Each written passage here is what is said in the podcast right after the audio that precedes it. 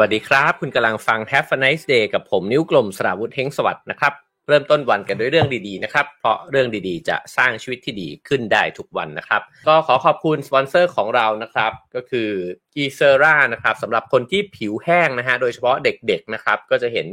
กล่องเป็นรูปพี่หมีเนี่ยนะฮะสีชมพูเนี่ยนะครับแล้วก็คนที่แพ้ง่ายนะครับสามารถใช้ครีม e s e r a เนี่ยที่มีส่วนผสมหลักจากธรรมชาตินะครับช่วยบำรุงผิวได้นะฮะเหมาะสำหรับคนที่ผิวบอบบางนะครับก็ทาได้ 3-4 ครั้งต่อวันนะฮะบริเวณที่ผิวแห้ง แล้วก็จะช่วยลดอาการคันด้วยนะครับ ก็ทาได้ทุกวันฮะเพื่อป้องกันผิวหนังของคุณนะครับ หาซื้อได้ที่ร้านขายยาใกล้บ้านคุณนะครับ ก็ขอบคุณ e s e r a Cream นะครับ โอเคครับผมก็วันนี้หยิบหนังสือเล่มนี้นะครับ ปกสวยมากนะฮะ Why the Germans Do It Better นะครับ เขียนโดยคนอังกฤษนะครับผู้เขียนเนี่ยเป็นนักข่าวแล้วก็นักหนังสือพิมพ์นะฮะ ชื่อว่าจอห์นแคมฟเนอร์นะฮะ เป็นชาวอังกฤษ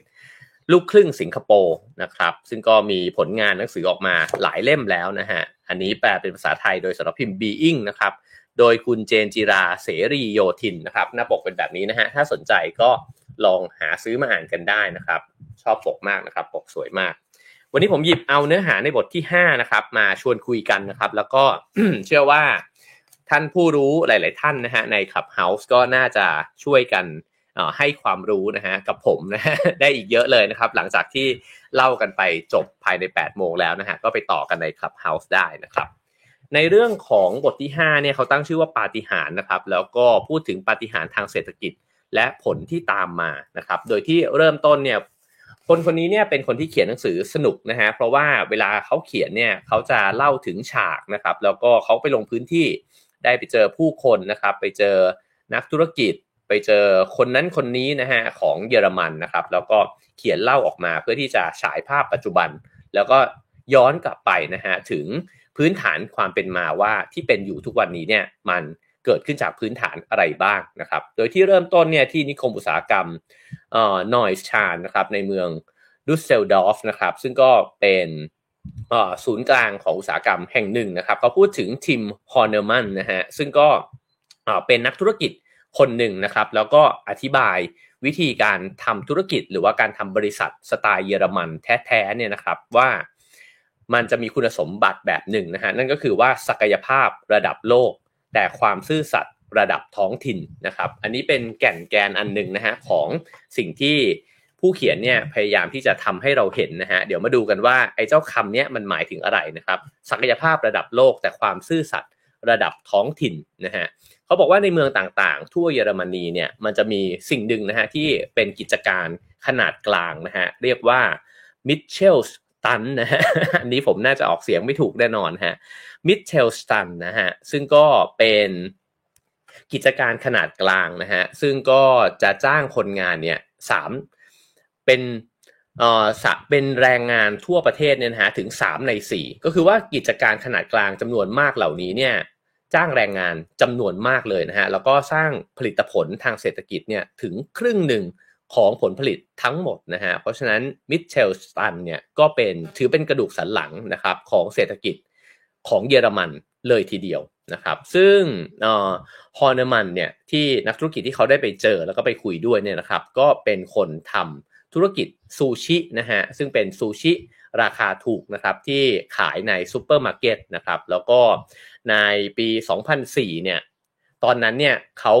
ถูกเรียกขานว่าเป็นราชาแห่งท้องทะเลเลยนะครับ แต่ว่าบริษัทของเขาเนี่ยก็เชื่อมโยงกับธุรกิจหลาย ๆ ประเทศนะฮะ โดยการนำเอาแซลมอน แล้วก็กุ้งแช่แข็งเนี่ยมาจากนอร์เวย์นะครับ แล้วก็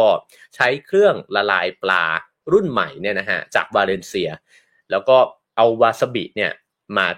ผลิตมาจากประเทศจีนนะฮะผลิตวาซาบิจากจีนนะครับ แล้วก็อ๋อเป็นเครื่องผลิตวาซาบิจากจีนนะฮะแล้วก็คนงานส่วนใหญ่เนี่ยก็มาจากยุโรป ตะวันออกนะฮะแล้วก็สินค้าของเขาเนี่ยก็ขนขึ้นรถบรรทุก แล้วก็ตู้คอนเทนเนอร์นะฮะไปทั่วเยอรมนีทั่วยุโรปแล้วก็ไปถึงสกอตแลนด์เลยนะครับ เพราะฉะนั้นเนี่ยสิ่งที่ผู้เขียนพยายามจะฉายภาพให้เห็นก็คือว่า มันมีธุรกิจระดับท้องถิ่นนะครับที่เป็นธุรกิจขนาดกลาง แต่ว่าสามารถทำธุรกิจของตัวเองเนี่ยแล้วก็ขยายผลเนี่ยไปใหญ่โตแล้วก็กว้างขวางนะครับ แล้วก็ผลิตสินค้าเนี่ยออกมาได้ เยอะนะฮะแล้วก็จ้างจ้างแรงงานเนี่ยเยอะแล้วก็รวมถึงมีลูกค้าเนี่ยในหลาย ๆ ประเทศด้วยนะครับ ซึ่งสิ่งนี้เนี่ยเขาก็บอกว่าระหว่างที่เขาเดินทางอยู่ในประเทศเยอรมนีเนี่ยเขาก็ได้ยินอยู่เสมอๆเลยว่า นายจ้างชาวเยอรมันเนี่ยมักจะมีจิตสำนึกทางสังคมนะครับแล้วก็ได้ยินหนาหูมากจนกระทั่งมาถามเอ่อนักธุรกิจคนนี้นะฮะฮอนเนอร์มันเนี่ยว่ามันเป็นแบบนั้นจริงๆไหมนะครับ ซึ่ง ฮอนเนอร์มันเนี่ยก็บอกว่าโอ้โหเรื่องนี้ไม่ต้องพูดถึงเลยนะครับ เพราะว่าเวลาที่เขาเนี่ยอยากจะขายบริษัทของตัวเองเนี่ยจะรู้สึกมวนท้องขึ้นมาเลยนะฮะเพราะว่าการที่คุณเลิกทำกิจการของตัวเองเนี่ยคุณจะไม่ได้รับความนับถือจากเพื่อนบ้านนะฮะแล้วก็เขามองกันว่านักธุรกิจที่เหมือนกับเลิกทำธุรกิจเนี่ยนะฮะเป็นการวิ่งหนีความรับผิดชอบ แล้วก็ถูกเรียกว่าไอ้ขี้ขลาดนะครับ โดยที่ สิ่งที่มันเชื่อมโยงอยู่เนี่ยความรับผิดชอบที่ว่ามันก็คือการที่ถ้าเกิดว่ากิจการนี้ยังทำอยู่ มันก็จะมีคนที่ได้ประโยชน์จากการทำกิจการของคุณด้วยนะครับ ก็ชุมชนก็ได้ประโยชน์นะฮะผู้คนรอบๆนั้นก็มีงานทำฉะนั้นเนี่ยการทำกิจการแต่ละอย่างเนี่ยในมุมมองของชาวเยอรมันเนี่ยมันก็เป็นการที่ทำแล้วก็มีผลนะฮะกับผู้คนที่รายล้อมอยู่ในตัวรอบๆบริษัทของตัวเราเองด้วยนะครับ แล้วเขาก็เลยบอกว่าอ๋อ บอสของบริษัททั้งหลายเนี่ยนะฮะที่มักจะมีบุคลิกคล้ายๆ กันเนี่ยก็คือว่าไม่ค่อยทำตัวเป็นนายใหญ่อะไม่ยกตนข่มท่านนะครับ แล้วก็พยายามที่จะสร้างองค์กรเนี่ยให้เป็นองค์กรที่ดีที่สุด ไม่ใช่พยายามที่จะเป็น CEO ที่เก่งที่สุดนะฮะคือเวลาที่เห็นบริษัทเยอรมันโดดเด่น อันนี้เป็นคำอธิบายจากในหนังสือนะครับเขาก็บอกว่าเราจะเห็นบริษัทโดดเด่น แต่เราจะไม่ได้เห็น CEO ที่เป็นปัจเจกเนี่ยโดดเด่นขึ้นมานะครับ ซึ่งมีศัพท์หนึ่งในภาษาเยอรมันที่พูดว่าเดมูติชนะฮะที่แปลว่าการถ่อมตนนะครับ ซึ่งในนี้ก็บอกว่าบริษัทขนาดกลางที่ว่ามิดที่เรียกว่ามิดเทลมิดเทลสตันเนี่ยนะฮะก็มักจะมีบุคลิกลักษณะเนี่ยในลักษณะนี้นะครับ ก็คือเป็นบริษัทท้องถิ่น ที่ทำตัวเนี่ยได้ดีเหมือนกับพลเมืองดีคนหนึ่งนะครับ แล้วก็นอกจากนั้นเนี่ยก็ยังมีส่วนร่วมนะฮะกับกิจกรรมในชุมชนนะครับ เพราะว่าบริษัทเหล่านี้เนี่ยก็จะให้การสนับสนุนทีมกีฬาท้องถิ่นนะครับ ชมรมดนตรีของท้องถิ่นนะครับ คือมันมีความเชื่อมโยงในลักษณะนี้เนี่ยอยู่ แล้วก็ได้ไปเจอสถาปนิกอีกคนหนึ่งนะฮะชื่อว่าทอมโบเซนนะครับเป็นสถาปนิกที่ออกแบบตึกอพาร์ตเมนต์เนี่ยหลาย ๆ แห่ง ที่ปล่อยคาร์บอนเนี่ยเป็นค่ากลาง หรือว่าปล่อยคาร์บอนเป็นค่าลบนะครับ สิ่งนี้ก็พยายามที่แสดงให้เห็นนะฮะว่า วิธีคิดของการที่จะสร้าง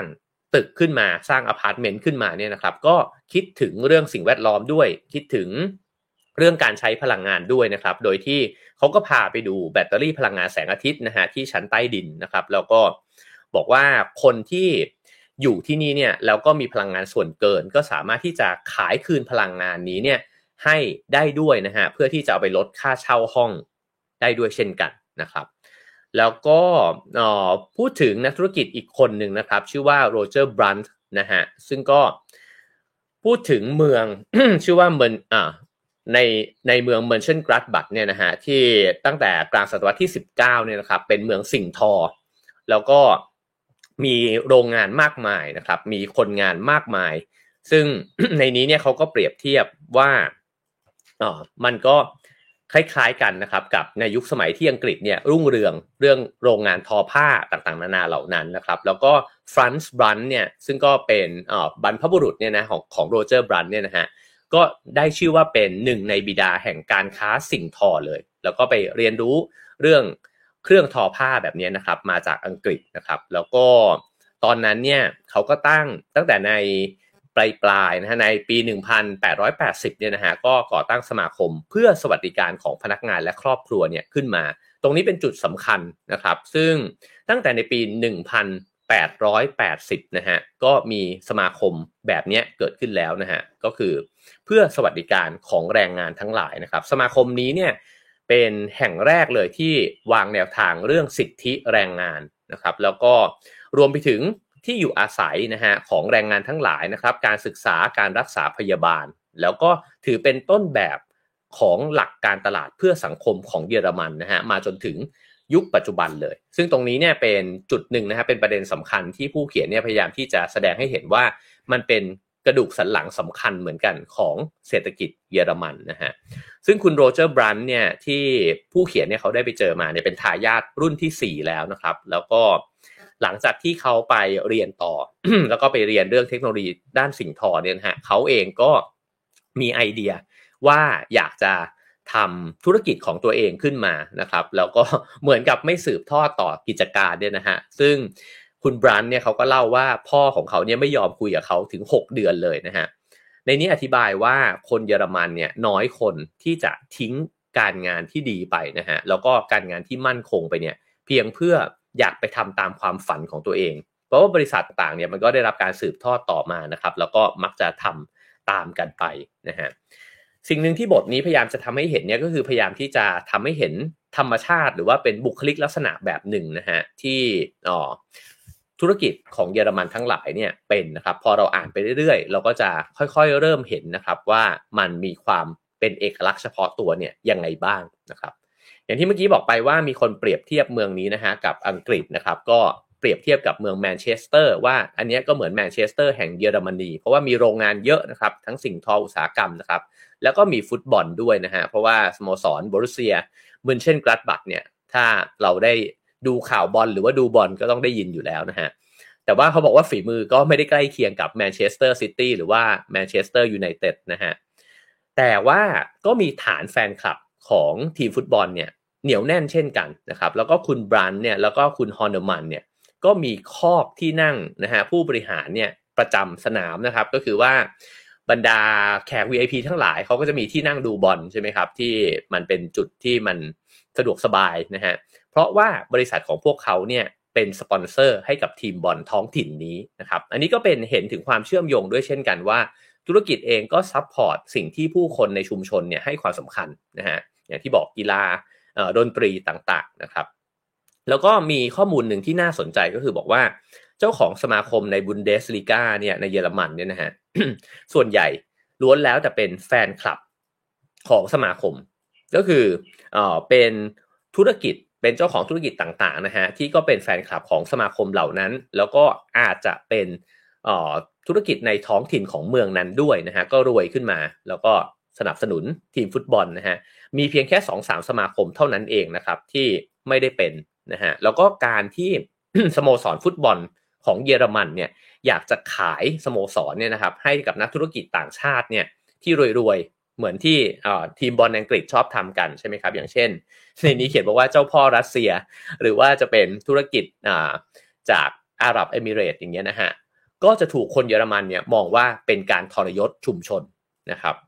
อันนี้ก็เป็นความแตกต่างที่ชัดเจนนะครับ คราวนี้อ๋อมาถึงประเด็นถัดไปนะครับเขาก็บอกว่า เพราะฉะนั้นเนี่ยเรื่องภูมิภาคนิยมเนี่ยนะฮะมันก็ แข็งแรงมาก แล้วก็ถูกให้ความสำคัญมากนะครับ นอกจากนั้นเนี่ยความรับผิดชอบต่อสังคม ก็เป็นลักษณะเด่นอีกอย่างหนึ่งนะฮะของธุรกิจขนาดกลางแบบนี้นะฮะซึ่งก็มีอยู่เยอะมากเลยนะฮะซึ่งธุรกิจขนาดกลางเหล่านี้เนี่ยมักจะมี คุณสมบัติมีคาแรคเตอร์หนึ่งนะฮะก็คือว่าจะเน้นไปที่ความเชี่ยวชาญเฉพาะทางนะครับแล้วก็คนที่ประสบความสำเร็จเนี่ยมักจะหาสินค้าชนิดเดียวเนี่ยนะฮะมาไฮไลท์แล้วก็ทำมันให้ดีที่สุดนะครับอาจจะเป็นเครื่องจักรนะฮะอาจจะเป็นเครื่องใช้ในบ้าน แล้วก็สินค้าของพวกเขาเนี่ยก็จะเหมือนกับถูกรับรู้นะฮะว่าถ้าเป็นบริษัทเนี้ยก็ต้องอันนี้แหละนะฮะแล้วก็มีความเชี่ยวชาญในเรื่องนั้นมาก แม้ว่ามันจะดูเหมือนเป็นธุรกิจในวงแคบนะครับ แต่ว่าพอคุณโดดเด่นในสิ่งนั้นมากๆเนี่ยมันกลับกลายเป็นว่าธุรกิจแบบนี้ของเยอรมันเนี่ยกับประสบความสำเร็จในตลาดระดับโลกนะครับ แล้วก็ตัวบริษัทเองก็มุ่งเน้นหาลูกค้าเนี่ยแบบไม่ลดละเลยนะฮะแล้วก็พยายามสร้างความก้าวหน้าให้มันก้าวหน้าไปกว่าคู่แข่งเนี่ยอยู่เสมอ ซึ่งในนี้เนี่ยก็พูดถึงตัวเลขนะครับ บอกว่า 80%ของ GDP เยอรมันเนี่ยมาจากธุรกิจครอบครัวนะครับ2ใน 3 ของบริษัทขนาดกลางแบบนี้เนี่ยที่ประสบความสำเร็จทั่วโลกเนี่ยฮะตั้งอยู่ในสถานที่ที่มีประชากรเนี่ยน้อยกว่า 50,000 คน ก็คือในเมืองที่มันไม่ได้ใหญ่โตอะไรนะฮะแต่ว่าธุรกิจและโรงงานเหล่านี้เนี่ยผลิตสินค้าที่สร้างรายได้ให้กับเยอรมันเนี่ยจำนวนมากมายมหาศาลนะครับ แล้วก็ บอกว่าหากเรามองเยอรมนีตะวันตกเนี่ยตอนที่มีตะวันตกกับตะวันออกเนี่ยนะฮะก็จะเห็นว่าเมืองเล็กกำลังประสบปัญหาประชากรหดหายนะครับ แล้วก็การอบพยพ แต่ว่าเมื่อเปรียบเทียบแล้วเนี่ยการอบพยพไปอยู่เมืองใหญ่เนี่ยนะฮะก็อย่างในเยอรมนีเนี่ยยังน้อยกว่าในประเทศอื่น อย่างในฝรั่งเศสอังกฤษโปแลนด์ หรือว่าในสเปนนะครับ เพราะว่า อันนี้ก็บอกว่าไม่ใช่เพราะบริษัทครอบครัวที่อยู่ในท้องถิ่นเท่านั้นนะฮะที่ทำให้ผู้คนเนี่ยก็ยังคงอยู่ในท้องถิ่นของตัวเองด้วยนะครับ แต่ว่าบริษัทข้ามชาติเนี่ยก็แพร่กระจายไปทั่วประเทศนะฮะอันนี้ก็มีคนเคยพูดถึงอยู่บ่อย ๆ ว่าประเทศอย่างเยอรมนีเนี่ยเมืองเนี่ยมันมีความเจริญในแต่ละรูปแบบที่แตกต่างกันใช่ไหมครับแล้วก็มีบริษัทใหญ่ ๆเนี่ยไปตั้งอยู่ในแต่ละเมือง แบบกระจายตัว มันไม่ได้มากระจุกตัวอยู่ที่ศูนย์กลาง หรือว่าเมืองใหญ่เมืองเดียว หรือเมืองหลวงเท่านั้นนะฮะในนี้ก็ยกตัวอย่างนะครับ เช่น Mercedes นะคะแล้วก็ Bosch เนี่ยนะฮะซึ่งก็อยู่ที่สตุตการ์ดนะฮะแล้วก็ Siemens BMW นะฮะอยู่ที่มิวนิกแล้วก็ยกอย่างอีกเยอะเลยนะฮะ Volkswagen Adidas นะครับก็ บริษัทดังๆ ที่เป็นยี่ห้อเยอรมันเนี่ยนะครับก็กระจายตัวไปอยู่ตามจุดต่างๆ ของเมืองด้วยกันทั้งสิ้นนะครับ เพราะฉะนั้นเนี่ยการโยกอัตราการโยกย้ายของคนที่จะต้องย้ายไปอยู่ในเมืองที่มันมีเศรษฐกิจเฟื่องฟูเนี่ยมันก็อาจจะยังไม่มากแม้ว่าจะมีนะฮะแต่ว่าก็น้อยกว่าเมืองใหญ่ๆประเทศใหญ่ ๆ อีกหลายประเทศในยุโรปนะครับ แล้วก็ทีนี้ก็บอกว่าในโลกตะวันตกเนี่ยประเทศ ในประเทศอื่นนะฮะกิจการอุตสาหกรรมและธุรกิจเนี่ยมักจะรวมศูนย์ไปอยู่ที่เมืองใหญ่นะครับในขณะที่เยอรมนีเนี่ยการผลิตขั้นสูงนะครับหรือว่าความเป็นสากลนะฮะแล้วก็ความเป็นภูมิภาคนิยมเนี่ยมันยังคงดำเนินควบคู่กันไปได้ ก็คือตัวธุรกิจเองที่ทำขึ้นมาในเมืองต่างๆ อย่างที่เมื่อกี้ได้บอกไปว่าเมืองที่มีประชากรไม่ถึง 50,000 คนเท่านั้นนะครับก็สามารถมีมาตรฐานการผลิตเนี่ย เทียบเท่ากับระดับสากล แล้วก็ตัวบริษัทระดับโลกเองก็มาเปิดในในเยอรมนีด้วยเช่นกันนะครับ ซึ่งในนี้ก็บอกว่าบริษัทเล็ก ๆ แล้วก็บริษัทขนาดกลางเหล่านี้เองนะฮะที่ทำให้เยอรมนีเนี่ยมีความแตกต่าง แล้วก็มีนักกลยุทธ์ธุรกิจเนี่ยนะฮะเรียกบริษัทเหล่านี้ว่าแชมเปี้ยนซ่อนเร้นนะฮะก็เหมือนกับเราไม่ได้เห็นเขานะฮะแต่ว่าคนเหล่านี้ขับเคลื่อนเศรษฐกิจเนี่ยเยอะมากนะฮะ ซึ่งบริษัทเหล่านี้เนี่ยก็บอกว่าในนี้บอกว่าเป็นความสำเร็จนะฮะของทั้งโลกาภิวัตน์แล้วก็การค้าเสรีนะครับพวกเขาก็หลงไหลในสิ่งที่พวกเขาทำนะฮะอาจจะเป็นสิ่งที่ไม่ได้มากมายอะไร เป็นสิ่งสิ่งเดียวเนี่ยแล้วก็มุ่งมั่นตั้งใจนะฮะพยายามที่จะทำให้มันดีขึ้นไปเรื่อยๆ มาตรฐานสูงขึ้นไปเรื่อยๆนะครับแล้วก็ทำให้มันได้รับความนิยม ได้รับการยอมรับเนี่ย จากประเทศต่างๆ หลาย ๆ ประเทศทั่วโลกนะครับ แต่สิ่งหนึ่งที่มันเกิดขึ้นก็คือว่าบริษัทเหล่านี้เนี่ยก็มักจะหลีกเลี่ยงแสงสีนะฮะเขาบอกว่ามีคนที่ทำเรื่องธุรกิจเนี่ยนะฮะลองไล่รายชื่อบริษัทขนาดกลางและขนาดเล็กแบบนี้นะฮะทั่วโลกเนี่ย 2,700 บริษัทนะครับ 2,700 บริษัทลองไล่ไปเนี่ยนะฮะครึ่งหนึ่งเนี่ยมาจากเยอรมนีแล้วก็ตามมาห่างๆเนี่ยด้วยสหรัฐแล้วก็ญี่ปุ่น แล้วก็จีนนะครับ โดยที่ประเทศอื่น ๆ ในยุโรปเนี่ยถูกเยอรมนีทิ้งห่างแบบไม่เห็นฝุ่นเลยนะครับ คราวนี้มาถึงเรื่องของนโยบายจากภาครัฐบ้างนะฮะ ในนี้ก็พูดถึงการปฏิรูปปฏิรูปครั้งใหญ่นะฮะของลุดวิชแอร์ฮาร์ดนะครับ ซึ่งตอนนั้นเนี่ยในปี 1948 ก็ช่วงหลังสงครามโลกครั้งที่2นะฮะ ได้เป็นรัฐมนตรีเศรษฐกิจนะครับ แล้วก็ แน่นอนรับบทบาทหนักนะฮะต้องฟื้นฟูเศรษฐกิจเยอรมันเนี่ยในช่วงหลังสงครามนะครับตอนนั้นเนี่ยผู้คนในประเทศเยอรมนีเนี่ยอดอยากปากแห้งกันมากๆนะฮะบางสื่อก็เรียกว่าเป็นประชาชนสีเทานะฮะก็เหมือนกับสีเทาๆมีความไม่ค่อยมีความหวังกับชีวิตนะฮะแล้วก็ในนี้เนี่ยบอกว่าชาวเยอรมันต้องสละเวลาทำงานนะฮะประมาณ 10 ชั่วโมงต่อสัปดาห์ ก็คือใช้เวลา 10 ชั่วโมงใน 1 สัปดาห์เนี่ยนะฮะเพื่อไปหาอาหาร แล้วก็ปัจจัย 4 ในระแวกอื่นนะครับ คือเหมือนมันไม่ได้หาได้ง่าย ๆ อาจจะต้องต่อแถวต้องไปเดินทางไปเพื่อที่จะได้อาหารแล้วก็ปัจจัย4เนี่ยมานะครับ แต่ว่าภายในเวลาไม่กี่เดือนหลังการปฏิรูปเศรษฐกิจเนี่ยนะฮะ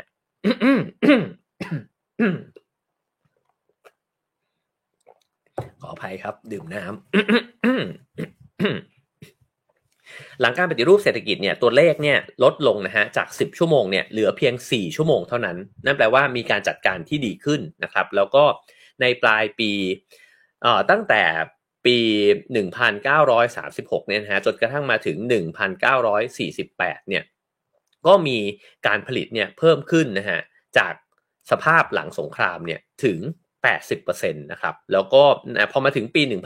1958 ก็คือ 10 ปีหลังจากนั้นนะฮะ อุตสาหกรรมสินค้าเนี่ยเพิ่มขึ้น 4 เท่า จากปริมาณการผลิตเมื่อ 1 ทศวรรษก่อน 4 เท่านะครับแล้วก็เศรษฐกิจเติบโต 8%ต่อปีนะครับซึ่งก็เท่าๆกับจีนตอนที่กำลังรุ่งเรืองนะฮะทีนี้เนี่ยพอผ่านมาเรื่อยๆนะครับเศรษฐกิจเยอรมนีเนี่ยก็ไม่หยุดที่จะเติบโตเลยนะฮะแล้วก็มาถึงในตอน 68 นะครับ ในช่วงเวลาแค่ 20 ปีเนี่ยเขาก็บอกว่าเศรษฐกิจเยอรมนีเนี่ยก็ใหญ่กว่าเศรษฐกิจอังกฤษแล้วนะฮะ แล้วก็มาถึงปี 2003 เนี่ยเยอรมนีกลายเป็นผู้ส่งออกรายใหญ่ที่สุดไปยังยุโรปตะวันออก 2005 เยอรมนีแซงหน้าสหรัฐนะครับ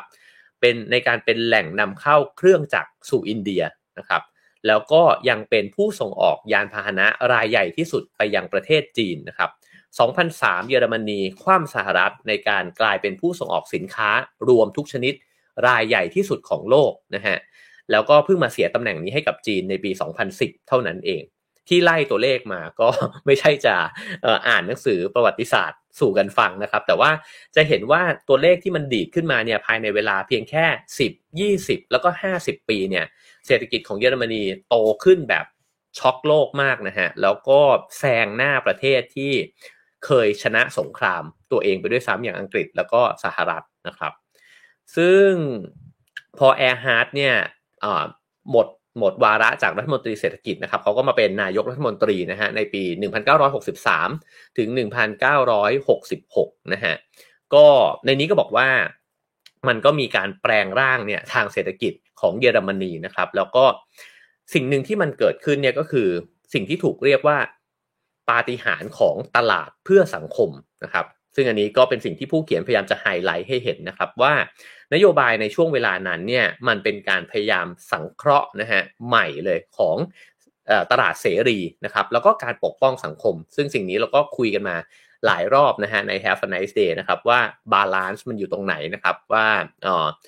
มันจะต้องมีการคิดถึงสังคม หรือว่าการคิดถึงแรงงานนะฮะรวมถึงทั้งธรรมชาติด้วยนะครับ มากน้อยแค่ไหนนะฮะแล้วก็ควรจะปล่อยให้ตลาดเนี่ยมันเสรีไปอยู่ที่จุดไหนนะครับ ในนี้เนี่ยบอกว่าสิ่งหนึ่งนะฮะที่มันมันเป็นจุดที่น่าสนใจแล้วก็จุดสำคัญนะครับบอกว่าทฤษฎีนี้เนี่ยบอกว่าผู้กำหนดนโยบายแนะนำให้ตลาดผลิตความมั่งคั่งเนี่ยสูงสุด แล้วกระจายไปในนามของความยุติธรรมของสังคม ก็คือสร้างความมั่งคั่งสูงสุด แต่ก็ต้องกระจายไปให้สังคมรู้สึกว่ามันยุติธรรมด้วยนะฮะการจะทำอย่างนั้นได้ต้องทํำยังไง ก็คือต้องให้คนเนี่ยมีส่วนร่วมนะฮะในการที่มากำกับดูแลกิจการต่างๆด้วยนะครับพูดให้ละเอียดลงไปกว่านั้นอีกก็คือว่าคนที่ทำงานเนี่ยจะต้องมีส่วนร่วมในการตัดสินใจนโยบายต่างๆเนี่ยของบริษัทและธุรกิจกิจการต่างๆด้วยนะครับ ซึ่งแนวความคิดนี้เนี่ยถูกไปบรรจุลงไปในกฎหมายนะฮะในปี 1976 นะฮะ โดยที่บอกว่าบริษัทขนาดใหญ่ทั้งหลายเนี่ยจะต้องมอบที่นั่งครึ่งหนึ่งนะฮะของคณะกรรมการควบคุมเนี่ยให้แก่ผู้แทนคนงาน ซึ่งปกติผู้แทนคนงานเหล่านี้เนี่ยจะถูกเลือกตั้งขึ้นมานะฮะผ่านสหภาพแรงงาน ก็ลองคิดดูว่าในกรรมการบริษัทเนี่ยนะฮะกรรมการควบคุมของบริษัทเนี่ยมีครึ่งหนึ่งเนี่ยที่เป็นตัวแทน ของแรงงานเนี่ยมานั่งอยู่ในนั้นด้วย หากเป็นบริษัทขนาดกลางเนี่ยสัดส่วนจะลดลงเหลือ 1 ใน3นะครับฉะนั้นเนี่ยในนี้ก็เขียนบอกว่าบรรดาบอสของเยอรมันทั้งหลายเนี่ยก็ไม่ลังเลที่จะกินอาหารกลางวันในโรงอาหารบริษัทนะฮะถ้าไม่แน่ใจนะครับว่าบรรดาพี่ๆซีอทั้งหลายนะว่าเราได้สังเกตว่าเจ้านายเราทั้งหลายเนี่ยเขากินข้าวกันที่ไหนนะครับ ผม อาจจะเคยได้ได้ยินแล้วก็ได้คุยมาบ้างนะครับ จะพบว่า CEO เนี่ยกินข้าวอย่างโดดเดี่ยวกันอยู่นะฮะคือบางทีก็สั่งข้าวมากินข้างบนห้องนะฮะแล้วก็จะบอกว่าไม่ค่อยมีเอ่อคนที่กล้าไปกินด้วย เพราะว่าคุยด้วยแล้วก็อึดอัดนะครับ ไม่ค่อยมีใครอยากกินข้าวกับเจ้านายจริงๆไม่ต้องถึงขั้นผู้บริหารใหญ่นะฮะเอาแค่เจ้านายเราเนี่ย ชวนไปกินข้าวบางทีก็รู้สึกว่าอืมเชิญครับ เดี๋ยวผมกินกับพวกเพื่อนๆก็ได้อะไรอย่างเงี้ยนะฮะก็แต่ว่าในนี้เนี่ยบอกว่าบอสเยอรมันเนี่ยมานั่งกินข้าวในโรงอาหารนะฮะเพราะว่าอยากจะสร้างสัมพันธ์ที่ดีนะครับกับกับคนพนักงานในบริษัทนะครับ แล้วก็แรงงานต่างๆด้วยนะฮะเพื่อที่จะคุยกันง่ายขึ้นในเวลาที่จะต้องตัดสินใจนะฮะในคณะกรรมการ บริหารด้วยกันเนี่ยนะฮะคณะกรรมการที่จะต้องตัดสินใจของบริษัทเนี่ยนะครับ คือสิ่งนี้ฉายภาพให้เห็นนะฮะว่าเอ่อความความเหลื่อมล้ำในแง่ของทั้งรายได้นะฮะแล้วก็อำนาจมันก็เหมือนกับมีโครงสร้างบางอย่างเนี่ยที่มาทำให้รู้สึกนะฮะว่าเอ้ยมันไม่ควรจะมีช่องว่างที่มันห่างกันจนเกินไป ถ้าบริษัทรวยนะครับ ก็น่าจะเกลี่ยมาเนี่ยให้ทุกคนได้ประโยชน์ ในแบบที่มันยุติธรรมมากพอนะครับ ซึ่งในนี้ก็เท้าความไปถึงในทศวรรษที่ 1980 นะครับในยุคที่รุ่งเรืองของแทชเชอร์แล้วก็เรแกนนะครับว่าหลาย ๆ คนในเยอรมันเนี่ยก็ตั้งคำถามเหมือนกันว่า เอ๊ะ หรือมันควรจะไปทางนั้นนะครับ ก็คือว่าเป็นตลาดเสรีมาก ๆ นะฮะ แล้วก็มีการได้ทดลองด้วยนะครับว่าลองมีการต่อรองอำนาจเนี่ยของกลุ่ม ที่เมื่อสักครู่นี้ได้พูดไปเนี่ยนะครับว่าให้ลดอำนาจของสภาการทำงานเนี่ยนะครับ แล้วก็สุดท้ายเนี่ยลองเทสดูทั้ง 2 วิธี แล้วก็ถูกล้มเลิกไปโดยพวกนายจ้างเองนะฮะแล้วก็ให้กลับไปเป็นแบบเก่า โดยที่ได้ข้อสรุปเนี่ยว่าการมีสหภาพที่แข็งแกร่งเนี่ยมันจะสร้างประโยชน์เนี่ยได้มากกว่ากับทั้งสองฝ่ายนะครับทั้งกับพนักงานแล้วก็ทั้งกับบริษัทด้วยนะครับ เพราะว่าตัว คนงานเองเนี่ยก็จะมีเหมือนกับมีแรงผลักดันนะฮะแรงจูงใจเนี่ยให้ทำงานเพื่อบริษัทเนี่ยได้ดีกว่า แล้วก็บรรยากาศในบริษัทเนี่ยจะราบรื่นกว่า เพราะเขาบอกว่าการที่มันมีนโยบายกำกับแบบนี้เนี่ยมันมันดีกว่าการที่จะต้องวุ่นวายกับการประท้วงนะฮะของบรรดาคนงานทั้งหลายนะครับ ซึ่งในนี้ก็เขียนบอกว่า ซึ่งก็ขี้โมโหด้วย แล้วก็คาดเดาได้ยากด้วยนะฮะ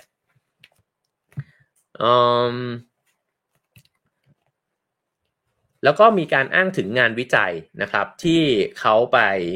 วิจัยบริษัทขนาดกลางในเยอรมนีนะครับ ที่มีคนงานในคณะกรรมการบริษัทเนี่ยนะครับ กับไม่มีนะฮะก็คือในคณะกรรมการเนี่ยมีตัวแทนของคนงานกับไม่มีนะฮะบริษัทแบบที่มีคนงานเนี่ยจะมีปริมาณเงินทุนคงที่ในระยะยาวนะครับ มากกว่าบริษัท กลุ่มที่ 2 ก็คือกลุ่มที่ไม่มีตัวแทนของคนงานเนี่ยถึง 40-50%นะครับแล้วก็การนำคนงานมาอยู่ในคณะกรรมการเนี่ยนำไปสู่การลงทุนมากขึ้นอย่างมหาศาลนะฮะค่าแรงสูงขึ้นนะครับในบริษัทที่มีการบริหารจัดการร่วมกันเนี่ยนะฮะแล้วก็มันก็สอดคล้องกันไปกับประสิทธิภาพการผลิตของคนงานด้วยนะครับก็คือว่าตัวคนงานมีแรงจูงใจที่จะทำงานได้ดีขึ้นนะฮะสร้างประสิทธิผลเนี่ยที่มากขึ้น บริษัทเติบโตมากขึ้นมีรายได้มากขึ้นนะครับ แล้วก็ตัวคนงานเองก็ได้รายได้เนี่ยเพิ่มมากขึ้นไปด้วยนะฮะเพราะฉะนั้นเนี่ยการที่คนงานมีส่วนในการกำหนดทิศทางของบริษัทในเยอรมันนะฮะก็ให้ผลที่เป็นบวกอย่างมากเลยทีเดียวนะครับ ในนี้ก็อธิบายถึงบอสนะฮะของเยอรมนีเนี่ยว่า มักจะมองมูลค่านะฮะของผู้ถือหุ้นเนี่ยเป็นเป้าหมายสำคัญแต่ไม่ใช่เป้าหมายเดียวนะครับ สังคมที่สมานฉันเนี่ยก็เป็นเรื่องสำคัญด้วยเช่นกันนะครับ แล้วก็เป็นการตัดสินใจการลงทุนที่ดีด้วย คือถ้าจะต้องนำทรัพยากรนำเงินเนี่ยไปสร้างสังคมที่สมานฉันนะฮะไปสร้างบริษัทที่มันมีความเป็นอยู่ที่ราบรื่นกลมเกลียวกันมากกว่าเนี่ยก็ถือเป็นการลงทุนด้วยเช่นกันนะครับ เพราะฉะนั้นคำแนะนำเนี่ยจากนักธุรกิจชาวเยอรมันเนี่ยก็บอกว่าจงสร้างกรอบที่เป็นมิตรนะฮะกับการตลาด แต่สร้างสถาบันและบรรทัดฐานที่นำไปสู่การกระจายผลตอบแทนทางเศรษฐกิจที่เสมอภาค และจงดูแลลูกจ้างของคุณนะฮะก็ก็ชัดเจนนะครับว่าการสร้างสมดุลเนี่ยถูกให้ความสำคัญมากๆนะครับแล้วก็เชื่อว่าจะต้องมีระบบเนี่ยที่มากระจาย เอาเจ้าผลประโยชน์ทางเศรษฐกิจเนี่ยให้มันมีความเสมอภาคกันมากขึ้นนะฮะ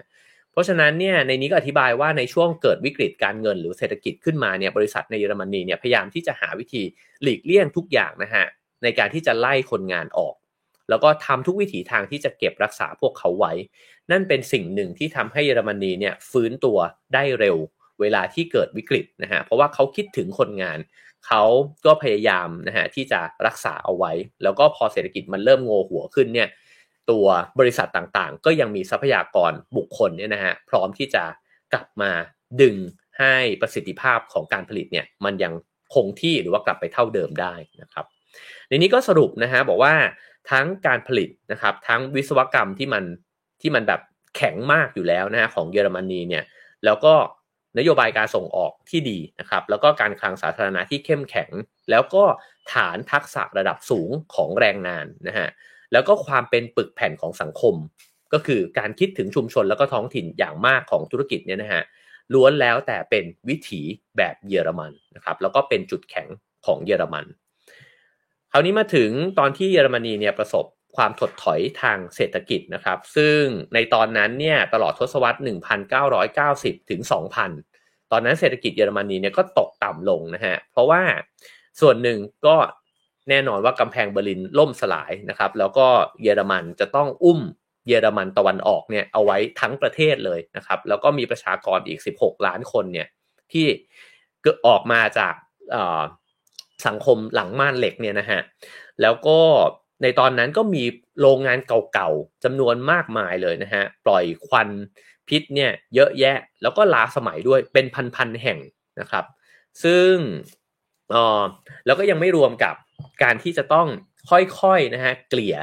ความเจริญเกลี่ยทรัพยากร ให้กับแล้วก็มีความขัดแย้งของสังคมที่มันแตกต่างกันมากระหว่างระบบแบบคอมมิวนิสต์แล้วก็ระบบแบบเสรีนิยมเนี่ยนะฮะก็แน่นอนว่าเป็นช่วงเวลาที่ที่ไม่ง่ายเลยนะฮะแต่ในนี้ก็บอกว่าในตอนนั้นเนี่ยคนในยุโรปต่างๆนะครับ ก็หันไปมองเยอรมันว่าจะต้องกลายเป็นผู้ป่วยแห่งยุโรปนะครับ ไปอีก เป็นช่วงเวลานานเลยนะฮะแล้วก็โทษไปที่นโยบายที่บอกว่าแรงงานเอ่อนโยบายแรงงานที่มันไม่ยืดหยุ่นนะครับ แล้วก็การเป็นรัฐสวัสดิการที่มันใจดีเกินไป ใจกว้างเกินไปนะครับ แต่แล้วก็มีความเปลี่ยนแปลงเนี่ยมากขึ้นเรื่อยๆนะครับในยุคสมัยของนายกที่ชื่อว่าแกร์ฮาร์ดเอ่อชเรอเดอร์นะครับก็มีการปฏิรูปเศรษฐกิจนะฮะอีกครั้งหนึ่งนะครับ แล้วก็ ในช่วงเวลาที่วิกฤตเนี่ยอัตราการว่างงานเนี่ยเพิ่มขึ้นเป็น 9.5%นะครับแล้วก็งบเนี่ยขาดดุลเกือบ 4%ของ GDP นะครับก็ถือว่าเป็นช่วงเวลาที่ยากลำบากเลยนะฮะแล้วก็มีการตั้งคณะกรรมการขึ้นมาทำงานนะครับ โดยที่มีผออเนี่ยเป็นบุคคลนะของ Volkswagen นะครับมาทำงานในคณะกรรมการนี้นะครับแล้วก็มีข้อเสนอหนึ่งที่ก่อให้เกิดความแตกแยกเนี่ยขึ้นเกิดการถกเถียงเนี่ย เยอะนะครับว่า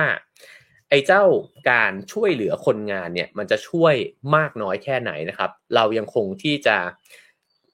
สามารถแบกรับความช่วยเหลือเนี่ยในระดับเดิมเนี่ยได้อยู่หรือเปล่านะครับ ซึ่งก็มีการปรับตรงนี้กันอยู่เยอะเลยนะฮะแล้วก็มีข้อถกเถียงกันในสังคมเนี่ยเยอะมากนะฮะ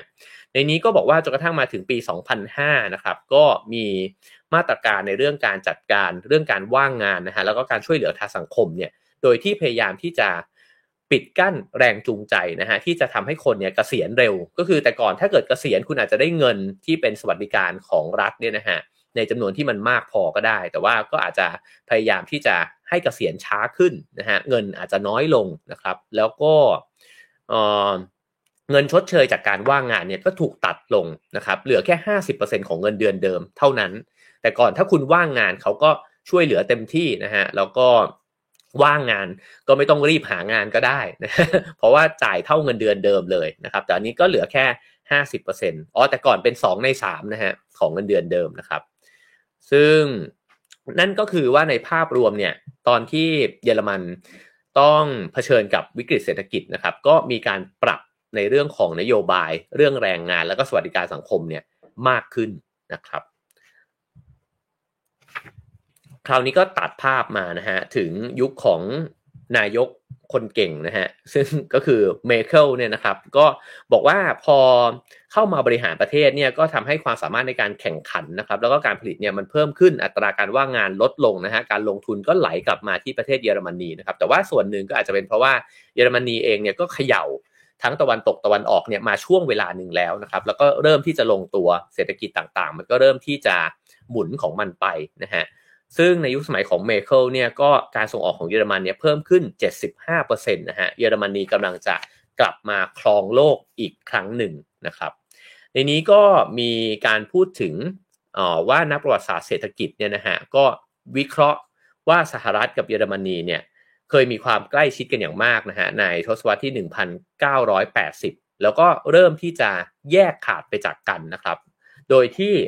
มีวัฒนธรรมเนี่ยที่แตกต่างกันก็คือว่าอเมริกาเนี่ยเน้นวิธีการขับเคลื่อนเศรษฐกิจนะครับ แล้วก็รวมถึงวัฒนธรรมเนี่ยที่เน้นความรวยนะฮะแล้วก็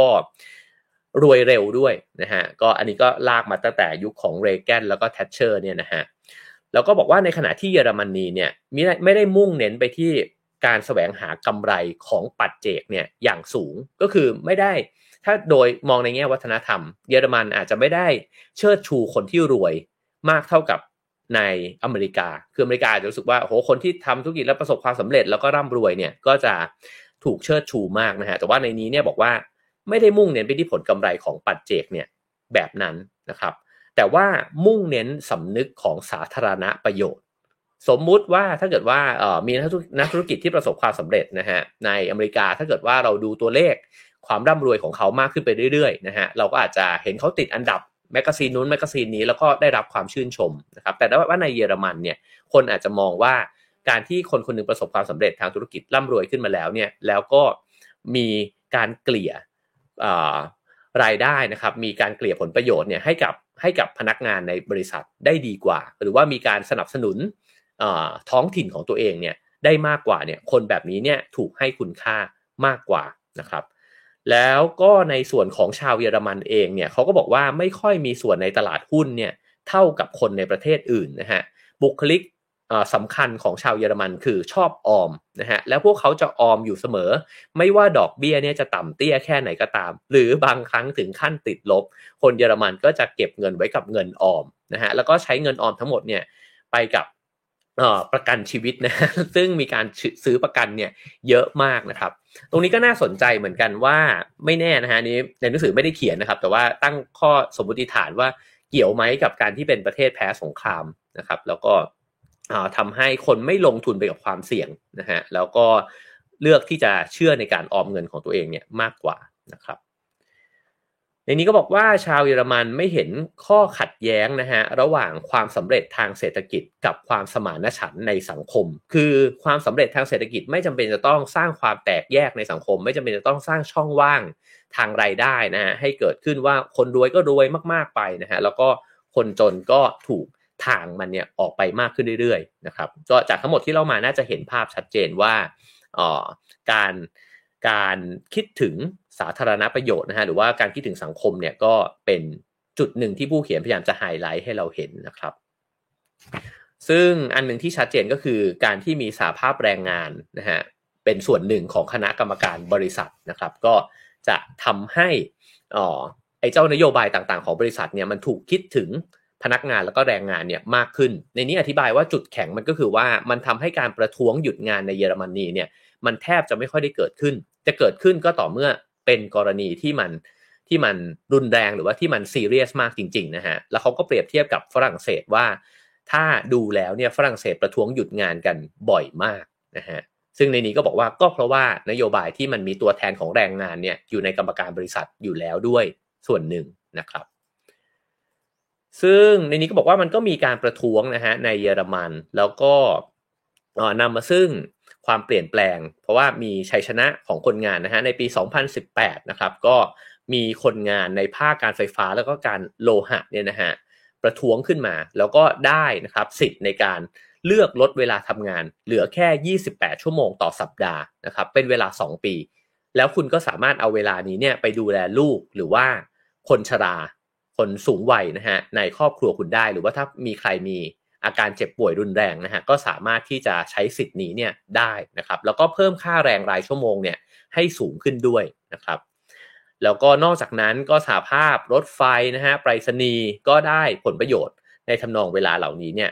มากขึ้นด้วยเช่นกันนะครับ แล้วก็มีมามีแบบสำรวจหนึ่งที่น่าสนใจนะฮะโดยที่ให้เลือกนะให้คนงานเนี่ยเลือกระหว่างการได้เงินเพิ่มขึ้น5%นะครับ การมีชั่วโมงหยุดเพิ่มขึ้น 100 ชั่วโมงนะฮะในระยะเวลา 2 ปี ก็คือเลือกระหว่างคุณจะเอาเวลาหรือคุณจะเอาเงินเพิ่มขึ้นนะครับ ก็ปรากฏว่าคนจำนวน 56%นะฮะเลือกที่จะมีเวลาว่างมากขึ้นอันนี้น่าสนใจมากนะครับ แล้วก็ 41%เท่านั้นนะฮะที่เลือกที่จะมีเงินมากขึ้นนะครับในหนังสืออธิบายว่าปรากฏการณ์นี้เนี่ยมีภาษาเยอรมันซึ่งอ่านยากนะฮะชื่อว่า e n s l o y n i n g u n g นะฮะแปลว่า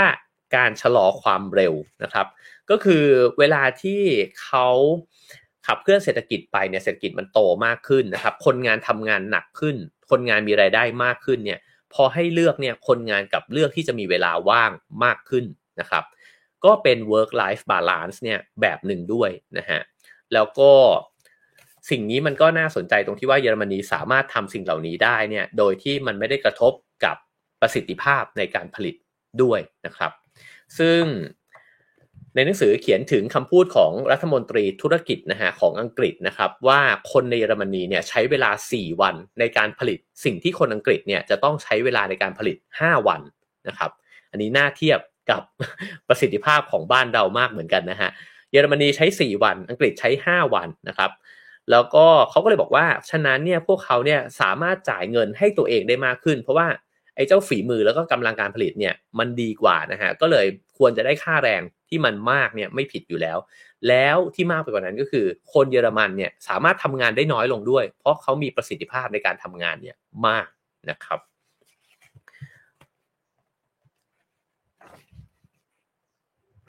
คราวนี้ก็มาถึงเรื่องของออสวัสดิการต่างๆนะครับ แล้วก็เรื่องของรายได้ของคนงานนะฮะเขาก็บอกว่า คนงานเนี่ยก็ในในบริษัทเนี่ยนะฮะก็จะมีนโยบายที่จะปกป้องคนงานทั้งหลายเนี่ยนะฮะจากความไม่แน่นอนของตลาดนะครับ แล้วก็ให้ประกันสังคมเนี่ยมีโดยที่มีสมาคมของบริษัทเนี่ยนะฮะเข้ามามีส่วนร่วมด้วยนะครับ แล้วก็สิ่งที่มันเป็นแกนเลยก็คือว่าเศรษฐกิจตลาดเพื่อสังคมนะฮะใช้ได้ผลดีกับพลเมืองที่ทำงานประจำนะครับ ก็เหมือนกับว่า ไอ้คำว่าเศรษฐกิจตลาดเพื่อสังคมเนี่ยแหละนะฮะที่มันเป็นแกน ซึ่งผู้เขียนก็พยายามย้ำสิ่งนี้อยู่เรื่อยๆนะครับว่ามันไม่ได้เสรีแบบเสรีโดยที่ไม่ได้คิดถึงสังคมเลยนะครับ แต่ว่ามันจะมีเรื่องของสังคมมาถ่วงดุลเนี่ยอยู่เสมอๆนะครับ ในนี้ก็เลยอธิบายต่อนะฮะว่าการที่มีกิจการเป็นของตัวเองนะครับ หรือว่างานฟรีแลนซ์เนี่ยถูกมองว่าเสี่ยงนะฮะแล้วก็คนเยอรมนีกลับไม่ชอบ ที่จะเป็นฟรีแลนซ์เพราะว่าเมื่อคุณอยู่ในบริษัทเนี่ยคุณได้รับการดูแลที่ค่อนข้างดีนะครับ แล้วก็ส่วนหนึ่งทำให้คนเยอรมันเนี่ยไม่ค่อยที่จะมองธุรกิจภาคบริการเนี่ยเป็นธุรกิจที่น่าสนใจนะฮะแล้วก็มองว่าคนที่ให้บริการต่างๆเนี่ยอาจจะถูกมองด้วยความดูถูกนะครับเขาก็เปรียบเทียบกับในอังกฤษนะฮะผู้เขียนเป็นนักข่าวอังกฤษนะฮะก็บอกว่าในอังกฤษเนี่ยภาคบริการเนี่ยคิดถึง คิดเป็น 80%ของผลผลิตนะฮะแล้วก็ยังคาดเดาด้วยว่าภาคบริการเนี่ยเป็นอนาคตนะฮะของเศรษฐกิจ ในขณะที่ชาวเยอรมันเนี่ยไม่ได้มองธุรกิจภาคบริการเนี่ยแบบให้ความสำคัญขนาดนั้นนะครับ แล้วก็มองว่าอย่างอุตสาหกรรมครีเอทีฟเนี่ยนะฮะอุตสาหกรรมสร้างสรรค์เนี่ยก็เป็นเพียงแค่ความบันเทิงเท่านั้นเอง ถ้าเป็นวัฒนธรรมที่ชาวเยอรมันยอมรับเนี่ยจะต้องเป็นดนตรีคลาสสิกนะครับก็คือคุณจะต้อง ฝึกฝนมาอย่างดีมันจะต้องเป็นศิลปะชั้นสูงนะฮะแล้วก็คนแบบนั้นเนี่ยจะได้รับความเคารพนับถือในสังคม แต่ก็ไม่ไม่ได้สร้างอัตประโยชน์ทางเศรษฐกิจสักเท่าไหร่นะฮะแต่เยอรมันก็บอกว่าไม่ได้แคร์ไม่ได้แคร์ว่าเออเช่นมีนักร้องที่ทำรายได้ได้ดีนะฮะก็อาจจะไม่ไม่ได้ถูกแต่ก็ต้องได้รับการกรีดกราดแหละนะฮะแต่ว่าก็อาจในแง่ของคุณค่าก็อาจจะให้คุณค่ากับคนที่ ผลิตผลงานศิลปะนะฮะแบบชั้นสูงเนี่ยมากกว่า อันนี้เป็นสิ่งที่หนังสืออธิบายนะครับ ซึ่งแน่นอนว่ามันก็คงมีความหลากหลายในสังคมอยู่นะฮะซึ่งออในนี้ก็บอกว่าเยอรมันเนี่ยเชื่องช้าในเรื่องนวัตกรรมนะครับ คือถ้าโดยพื้นฐานแล้วเนี่ยเหล็กแล้วก็อุตสาหกรรมหนักทั้งหลายไอ้เจ้าบรรดารถยนต์นะฮะหรือว่าเครื่องกลต่างๆเนี่ยเยอรมันก็ก็ โอ้โหถูกเชื่อถือแน่นอนอยู่แล้วนะครับ แต่พอมาพูดถึงเรื่องนวัตกรรมเรื่องดิจิตอลทั้งหลายเนี่ยเขาบอกว่าเยอรมันเนี่ยช้ามากนะฮะแล้วก็บรรดาคนที่เป็นผู้บริหารทั้งหลายเนี่ยก็บอกว่ามันเป็นวิธีการป้องกันตัวของเราจากนวัตกรรมใหม่ๆนะฮะอันนี้เป็น CEO ของ Siemens นะฮะที่พูด แล้วก็เขาเปรียบเทียบกับอเมริกานะครับว่า ในยุคสมัยแห่งสตาร์ทอัพเนี่ยถ้าคุณอยู่ในอเมริกาเนี่ยแล้วคุณทำธุรกิจแล้วเจ๊งนะฮะคุณก็สามารถไปปิดบริษัท หรือว่ายื่นขอล้มละลายเนี่ยนะฮะในชั้นบนแล้วคุณก็เดินลงมาชั้นล่างนะฮะแล้วก็ขอเปิดบริษัทใหม่ได้เลย นี่เป็นสิ่งที่มันง่ายมากในอเมริกา แต่ในเยอรมนีเนี่ยไม่เป็นแบบนั้นนะครับ แล้วก็บอกว่าตัวบริษัทยักษ์ใหญ่ด้านซอฟต์แวร์เนี่ยในเยอรมนีเนี่ย เป็นบริษัทที่ก่อตั้งขึ้นมาในปี 1972 เขาบอกแค่เห็นภาพเนี้ยก็เห็นภาพแล้วว่า นั่นแปลว่า ไอ้เจ้าบรรยากาศของสตาร์ทอัพในเยอรมนีเนี่ยมันเชื่องช้าขนาดไหนนะครับ คือมันไม่มีบริษัท tech ที่เก่งๆ ใหม่ๆ เนี่ยเกิดขึ้นเลยนะฮะ แต่ว่าเยอรมนีก็รู้ตัวแล้วก็พยายามที่จะไล่โลกให้ทันอยู่นะครับเขาก็อธิบายว่าในกลางทศวรรษที่ 2010 เนี่ย เบอร์ลินเนี่ยมีสัดสัดส่วนของบริษัทสตาร์ทอัพเนี่ย เริ่มสูงกว่าเมืองอื่น ๆ ในยุโรปแล้วนะครับ แล้วก็มีการลงทุนร่วมกันเนี่ยของบริษัทต่างๆ ทั้งนอกเยอรมนีด้วยนะฮะ ถึง 60 ถึง 80%ก็คือมีทั้งบริษัท tech ของเยอรมนีนะฮะ แล้วก็ทั้งบริษัทข้างนอกด้วยนะครับ แล้วก็มีเริ่มที่จะมีอีคอมเมิร์ซนะฮะมีแอปพลิเคชันต่างๆ ที่ เริ่มดังขึ้นมานะฮะผมว่าอันหนึ่งที่คนไทยใช้กันเยอะเลยก็คือ SoundCloud บางคนอาจจะฟังพอดแคสต์นี้อยู่ใน SoundCloud ด้วยนะฮะซึ่งก็เป็นบริษัทของเยอรมันนะครับ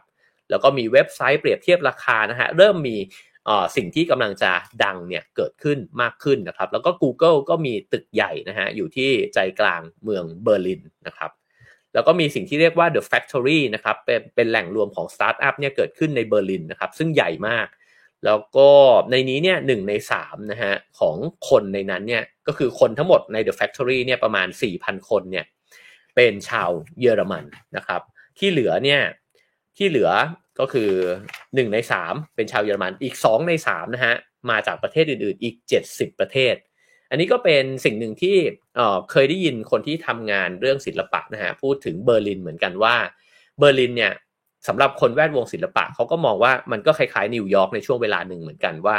เออมันมีครีเอทีฟมากมายเต็มไปหมดนะฮะมีคนทำหนังมีศิลปิน มีนักดนตรีนะฮะก็ถือว่าเฟื่องฟูเหมือนกัน แต่ว่าในหนังสือเล่มนี้พูดถึงเรื่องของ tech เรื่องของสตาร์ทอัพนะครับว่าก็กำลังจะเป็นดินที่ดีมากอีกแห่งหนึ่งด้วยนะครับ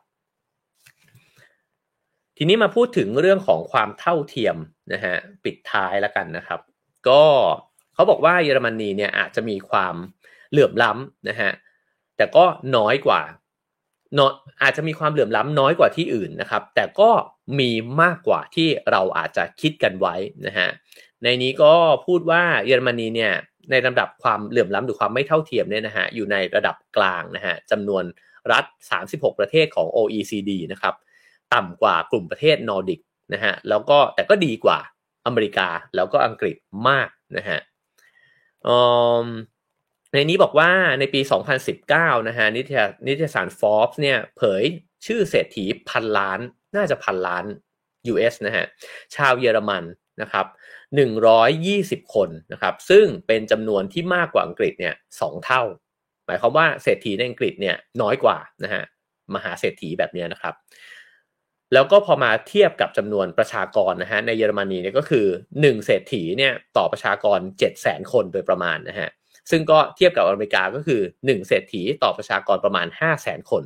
ในขณะที่ไอร์แลนด์นะครับซึ่งรายได้ต่อหัวเนี่ยน้อยกว่าเยอรมนีเนี่ยเล็กน้อยเท่านั้นเองนะครับมีเศรษฐีระดับพันล้านเนี่ยแค่ 6 คนเท่านั้นโอ้นี่น่าสนใจมาก จริง ๆ มันเป็นเอ่อเรื่องที่สะท้อนถึงสภาพ สังคมเศรษฐกิจนะฮะของประเทศได้ได้ดีเลยนะครับน่านับเหมือนกันนะฮะของไทยนี่กี่คนนะครับเอ่อแล้วก็ 45 ตระกูลที่มั่งคั่งที่สุดของเยอรมนีเนี่ยครอบครองความมั่งคั่งเนี่ยครึ่งหนึ่งของประชากรนะฮะ45 ตระกูลนะครับ ฉะนั้นเนี่ยเอ่อ สิ่งที่มันแตกต่างนะครับเขาบอกอันนี้ก็ย้อนกลับไปถึงสิ่งสิ่งที่แตกต่างระหว่างคนรวยของเยอรมัน กับคนรวยของอเมริกา ก็คือคนรวยของเยอรมนีเนี่ยพยายามที่จะเจียมตัวนะฮะต่อให้เขาเนี่ยมีคฤหาสน์มีบ้านต่างจังหวัด มีรถราคาแพงเนี่ยแต่เขาก็จะพยายามที่จะหลบไปอยู่นอกแสงไฟนะฮะไม่ไม่ให้ใครเนี่ยมาเห็นเขาไม่ได้ไม่ไม่ได้ต้องการจุดเป็นจุดสนใจจากสายตาของผู้คนสักเท่าไหร่นะครับ แล้วก็ในนี้อธิบายว่าคนรวยในเยอรมนีเนี่ยน้อยมากเลยที่จะเป็นเศรษฐีเก่า เพราะว่าเศรษฐีเก่าจำนวนมากเนี่ยถูกจะถูกกำจัดไปหมดแล้วนะฮะในยุคนาซีแล้วก็สงครามโลกทั้งสองครั้ง เพราะฉะนั้นเศรษฐีในเยอรมนีเป็นเศรษฐีใหม่ แทบจะทั้งสิ้นนะฮะแล้วก็ทำเงินเนี่ยมาจากไอ้เจ้าธุรกิจขนาดกลางแบบที่เกริ่นไปในตอนต้นนะครับยกตัวอย่างอย่างซูเปอร์มาร์เก็ต เอ่อ Lidl นะครับ Lidl นี่ก็ในอังกฤษก็ก็มีด้วยนะฮะ แล้วก็ซูเปอร์มาร์เก็ต Aldi นะครับ แล้วก็อย่างเช่นบริษัทผลิตสกรูนะครับ บริษัทผลิตเครื่องโลหะต่างๆ เหล่านี้แหละที่เป็นเศรษฐีใหญ่นะครับ ซึ่งอย่างนี้ก็ย้ำอีกครั้งว่าการอวดร่ำอวดรวยในสถานที่สาธารณะเนี่ยถือเป็นเรื่องที่น่าอับอายนะฮะของชาวเยอรมัน แล้วก็อาจจะถูกมองว่าน่ารังเกียจด้วยนะครับ คราวนี้มาถึงรายได้ของชาวเยอรมันนะฮะเขาก็บอกว่าต่อครัวเรือนเนี่ยเฉลี่ยนะฮะอยู่ที่ต่อหัวอยู่ที่ประมาณ 30,000 ยูโรต่อปีนะครับก็กดเครื่องคิดเลขก็ประมาณสัก 1.2 ล้านบาทนะฮะก็แปลว่าได้รายได้กันเดือนละแสนต่อหัวนะฮะก็สูงนะครับถือว่าสูงมากเลยนะฮะแต่ว่าเขาบอกว่าการบริโภคในประเทศเนี่ยมันไม่ได้สะท้อนรายได้นะฮะเพราะว่า สังคมเยอรมนีไม่ใช่สังคมที่เป็นบริโภคนิยมมากสักเท่าไหร่ คือคนไม่ค่อยซื้อของกันอย่างฟุ่มเฟือยนะฮะ แล้วก็ก็ล้อกันไปกับสิ่งที่เมื่อกี้ได้บอกว่า เป็นคนที่ชอบเก็บออมมาก ๆนะฮะ เพราะฉะนั้นเนี่ยครอบครัวเยอรมันเนี่ยมีเงินออมเนี่ยเยอะมากเลยนะฮะในนี้ก็เปรียบเทียบว่า 8,600 ปอนด์นะฮะ อันนี้ต่ออะไรเอ่ยแต่เทียบกับอังกฤษเนี่ยอังกฤษเป็นแค่ 5,000 ปอนด์เท่านั้นเองนะฮะก็คือคนอังกฤษจับจ่ายใช้สอยมากกว่า นะครับ แล้วก็หากจะต้องซื้อของด้วยเงินเชื่อ หากจะต้องติดหนี้นะฮะหรือใช้เครดิตเยอะๆเนี่ยพวกเขาจะอับอายนะครับก็เลยทำให้เศรษฐกิจเยอรมนีเนี่ยถามว่าคนเนี่ยมีเสถียรภาพไหมนะฮะในเรื่องการเงินมีเสถียรภาพสูงมากนะฮะก็คือว่ามีเงินเก็บเยอะมาก ใช้จ่ายไม่ฟุ่มเฟือยนะครับแต่ในขณะเดียวกันเนี่ยพอเศรษฐกิจมันเริ่มฝืดเนี่ย มันกลับกลายเป็นว่าไอ้นิสัยแบบนี้เนี่ยมันไม่ค่อยหมุนเศรษฐกิจสักเท่าไหร่นะครับ ก็เป็นปัญหาหนึ่งเหมือนกันที่เยอรมันกำลังรับมือนะครับ แล้วก็ควบคู่กันกับไปกับปัญหาผู้สูงวัยด้วยนะครับ เพราะว่าผู้สูงวัยก็อาจจะมีรายได้ลดลงนะฮะแล้วก็ทำให้เขาจับจ่ายน้อยลงด้วย เพราะฉะนั้นสิ่งเหล่านี้ก็จะทำให้เศรษฐกิจมันก็ฝืดขึ้นไปอีกนะฮะในนี้ก็เลยบอกว่าก็เยอรมันก็มีนโยบายนะฮะที่จะค่อยๆ ปรับ ไอ้เจ้าวัยเกษียณเนี่ยให้มันถ่างออกไป เช่นกลายไปเป็น7 67 ปีแล้วนะครับ แล้วก็กำลังจะปรับให้เป็น 69 ปีนะครับ ซึ่งแล้วก็เงินบำนาญก็ค่อยๆ ถูกปรับให้ลดลงด้วยนะฮะ ตอนนี้เหลือเพียงแค่ 67%เท่านั้นนะฮะ ก็พยายามที่จะทำทุกอย่างให้คนทำงานมากขึ้นนะฮะ แล้วก็จับจ่ายใช้สอยมากขึ้นนะครับ อีกอันนึงที่น่าสนใจก็คือสิ่งที่เรียกว่าทาเฟลนะครับ เขาบอกว่ามัน เรียกง่าย ๆ ว่าเป็นธนาคารอาหารนะครับ แล้วก็ตั้งโต๊ะเนี่ยแจกผักผลไม้ให้กับคนจรจัดนะครับซึ่งก็เกิดขึ้นในปี 1993 นะครับซึ่งครึ่งหนึ่งของคนที่มารับอาหารเหล่านี้เนี่ยก็คือคนแก่ที่เกษียณแล้ว แล้วก็เด็กนะฮะการบริจาคของประชาชนต่างๆเนี่ยเพื่อที่จะมาสนับสนุนทาเฟลเนี่ยก็มีมาอย่างต่อเนื่องนะฮะแต่ว่าก็ยังขาดแคลนอยู่นะครับ แล้วก็การ ยอดของผู้มารับบริจาคอาหารเหล่านี้เนี่ยก็สูงขึ้นมากนะฮะตอนที่มีนโยบายที่จะเปิดรับผู้อพยพเนี่ยเข้ามาในปี 2015 นะครับ ในนี้ก็บอกข้อมูลนะฮะว่าชาวเยอรมันประมาณ 12 ล้านคน หรือว่ามากกว่า 15%นะฮะของประชากรเนี่ยถูกจัดให้เป็นคนจนก็คือรายได้น้อยกว่า 900 ยูโรต่อเดือนนะครับ อันนี้ผม เดี๋ยวอาจจะต้องถามพี่เตานะครับ คือน้อยกว่า 900 ยูโรเนี่ยกดเครื่องคิดเลขเนี่ยเงินไทยมันคือ 33,000 บาทนะครับ คืออันนี้อ่านแล้วก็แบบหืมมันเป็นเกณฑ์ที่สูงมากเลยนะฮะน้อยกว่าสามหมื่นสามพันบาท ถือเป็นคนจนนะครับ แล้วก็ความยากจนที่แฝงเร้นมาเนี่ยก็คือเป็นกลุ่มคนชรานะครับ เพราะว่าพอเกษียณไปแล้วเนี่ยก็อาจจะ มีไม่มีรายได้หรือว่ารายได้ลดลงนะฮะก็เลยทำให้เป็นคนอีกกลุ่มหนึ่งนะครับที่ที่ก็ถูกจัดไว้อยู่ในหมวดที่สังคมเนี่ยจะต้องช่วยเหลือด้วยเช่นกันนะครับ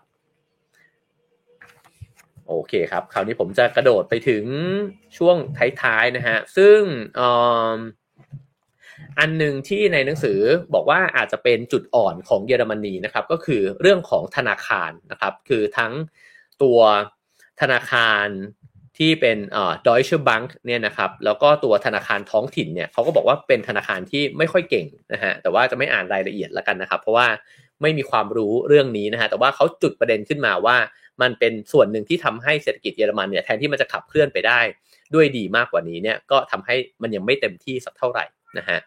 แล้วก็อีกอันหนึ่งก็คือที่หน้าที่หน้าเป็นห่วงก็คือโครงสร้าง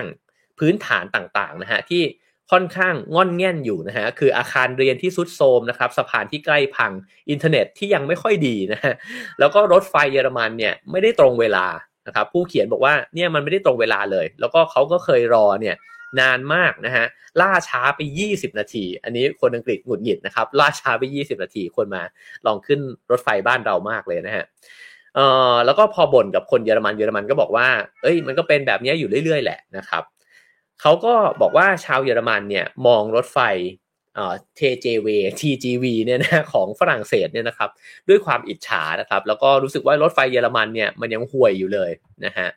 แต่ก็มีโครงการนะครับที่จะทำรถไฟให้ดีขึ้น และในนี้ก็บอกว่ามี 2 โครงการที่มันเป็นความน่าอับอายของเยอรมันมาก ๆ ก็คือตอนที่จะเปิดสนามบินใหญ่นะฮะก็คือสนามบินวิลลี่บรันดท์เบอร์ลินบรันเดนบวร์กเนี่ยนะฮะ ก็โหใหญ่โตเลยมีนายกรัฐมนตรีมากล่าวเปิดงานนะครับ แล้วก็ในช่วงเวลานั้นเนี่ยปรากฏว่าเจ้าหน้าที่ที่ดูแลเรื่องอัคคีภัยเห็นนะครับว่าระบบป้องกันอัคคีภัยเนี่ยมันไม่ทำงาน แล้วก็เลยมาบอกว่าเฮ้ยต้องหยุดเรื่องนี้ก่อนนะฮะแล้วหลังจากนั้นก็ซ่อมกันใหญ่โตมากๆนะฮะทำให้สนามบินแห่งนี้เนี่ยใช้งานไม่ได้เนี่ยไปเป็นเวลานานเลย เป็นเรื่องที่น่าอับอายของเยอรมันนะครับ แล้วก็โครงการสตุ๊ตการ์ท 21นะฮะ ซึ่งก็ตั้งใจจะเป็นสถานีรถไฟ แล้วก็เป็นศูนย์กลางรถไฟสายหลักของยุโรปเนี่ยนะฮะแล้วก็ตั้งใจว่าจะเปิดใช้ในศตวรรษที่ 21 นะครับจนกระทั่งมาถึงตอนนี้ก็ยังเปิดใช้ไม่ได้นะฮะแล้วก็ไม่น่าจะเปิดได้ทันก่อนปี 2024 ด้วยซ้ำนะครับ อันนี้ก็เป็นข้อผิดพลาดผมคิดว่าผู้เขียนพยายามจะ balance นะครับว่าเยอรมันไม่ได้สมบูรณ์แบบไปหมดนะฮะก็มีเรื่องที่ทำแล้วไม่สำเร็จด้วยเช่นกันนะครับ แต่ในขณะเดียวกันก็มีเรื่องที่ทำสำเร็จแล้วก็น่าชื่นชมนะฮะ เช่นการเนรมิตกรุงบอนนะฮะให้กลายเป็นศูนย์กลางวัฒนธรรม มีเส้นทางพิพิธภัณฑ์ที่น่าประทับใจนะครับ แล้วก็สร้างเมืองท่านะฮะอย่างฮัมบวกเนี่ยขึ้นมานะครับ แล้วก็รองรับเรือต่างๆเนี่ยมากมายมีโกดังใหญ่มากมายเต็มไปหมดนะครับ ซึ่งสิ่งเหล่านี้นะฮะมาถึงช่วงท้ายๆเนี่ยก็มาถึงการขมวดนะครับ ข้อมูลทั้งหมดที่เล่ามาว่า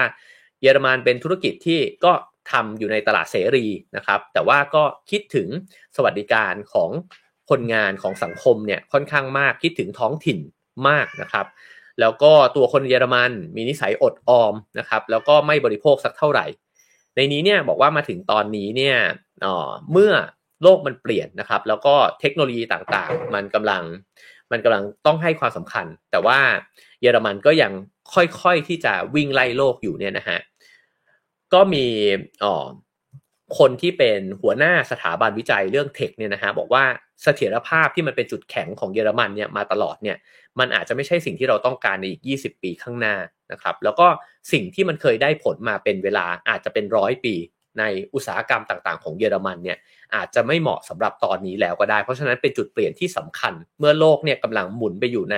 โลกของดิจิทัล AI เทคโนโลยีมากขึ้นนะครับอุตสาหธุรกิจเศรษฐกิจที่มันขับเคลื่อนไปด้วยอุตสาหกรรม อย่างเหล็กอย่างรถยนต์นะฮะอย่างโรงงานต่างๆเนี่ยมันจะปรับตัวได้ทันยังไงนะครับ แต่ผู้เขียนก็บอกว่าเยอรมนีเนี่ยก็มีจุดแข็งที่สำคัญนะครับ อยู่ดีนะครับแล้วก็ถ้าลองมองย้อนกลับไปในประวัติศาสตร์ แล้วก็อย่างทั้งหมดที่เล่ามาว่าประเทศนี้เนี่ยเคยผ่านสงครามมาสองครั้งนะฮะใหญ่ๆ แล้วก็แพ้ด้วยนะครับ แล้วก็เคยผ่านการอุ้มประเทศหนึ่งเนี่ยเอาไว้นะฮะทั้งประเทศเลยเยอรมันตะวันออกนะครับ แล้วก็ยังปล่อยให้คนจากประเทศที่เดือดร้อนที่สุดในโลกที่เป็นผู้อพยพเนี่ยเข้ามาเป็นล้านคน แต่เศรษฐกิจของเขาแม้ว่าเคยลงไปบ้างบางช่วง ก็ยังโงหัวขึ้นมาแล้วก็พุ่งปรี๊ดขึ้นมาได้นะครับ ผู้เขียนซึ่งเป็นชาวอังกฤษเนี่ยบอกว่าความเข้มแข็งที่เป็นพื้นฐานเหล่านี้เนี่ยก็พิสูจน์ให้เห็นรากฐานนะฮะแล้วก็การวางแผนที่เป็นระบบแบบเยอรมันนะฮะแล้วการวางแผนระยะยาวของเยอรมันเนี่ยแล้วก็ยังคงมุ่งเน้นในเรื่องการฝึกทักษะและการศึกษาแล้วก็การฝึกอาชีพเนี่ยนะครับ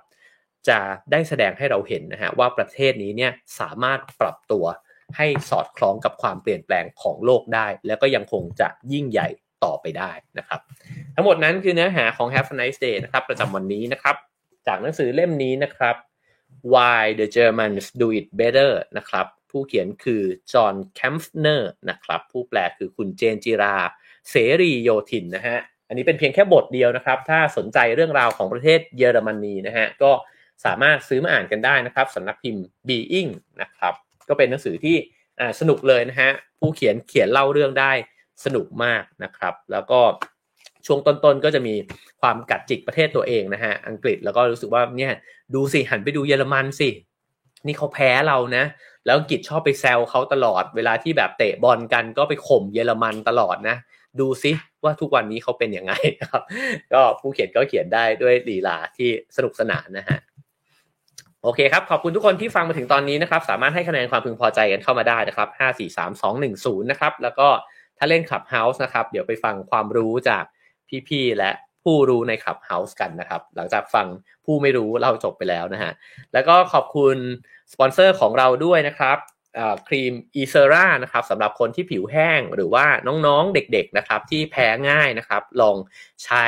อีเซรานะครับทา ในจุดที่คันนะครับ ก็สำหรับผิวบอบบางนะฮะทาได้วันละ 3-4 ครั้งเลยนะครับ ตรงไหนที่ผิวแห้งก็ก็ทาดูนะครับ แล้วก็จะช่วยป้องกันผิวหนังด้วยนะครับ หาซื้อได้ตามร้านขายยาใกล้บ้านคุณนะครับแพคเกจจิ้งก็สีชมพูมีพี่หมีแบบนี้นะครับ e s e r a Cream นะครับ ขอบคุณนะครับ แล้วก็สามารถให้การสนับสนุนนะครับ Have a nice day นะครับ ได้ตามเบอร์บัญชีที่ขึ้นอยู่บนหน้าจอนะครับ แล้วก็ถ้า สนใจจะสนับสนุนนะครับเป็นสปอนเซอร์นะครับมีผลิตภัณฑ์ต่างๆนะฮะก็สามารถติดต่อได้ที่คุณหนึ่งนะฮะตามเบอร์โทรศัพท์นะครับที่ขึ้นอยู่ด้านล่างได้เลยนะครับชิงชิงขึ้นเบอร์ไว้ให้แล้วนะครับ ก็ขอบคุณทุกคนนะครับที่ให้การสนับสนุนทุกรูปแบบนะฮะทั้งแชร์ทั้งไลค์ทั้ง Subscribe นะครับแล้วก็ทั้งด้วยวิธีใด ๆ ก็ตามนะครับพรุ่งนี้มาฟังพี่ตุ้ยนะครับ อาจารย์ภากรมังกรพันธ์กับเรื่อง ศิลปะและก็สถาปัตยกรรมโรมันนะครับ ต่อจากกรีกเราจะไปฟังโรมันกันนะครับ วันนี้เยอรมันลาไปก่อนนะครับ เจอกันในคลับเฮาส์ครับผม Have a nice day ครับ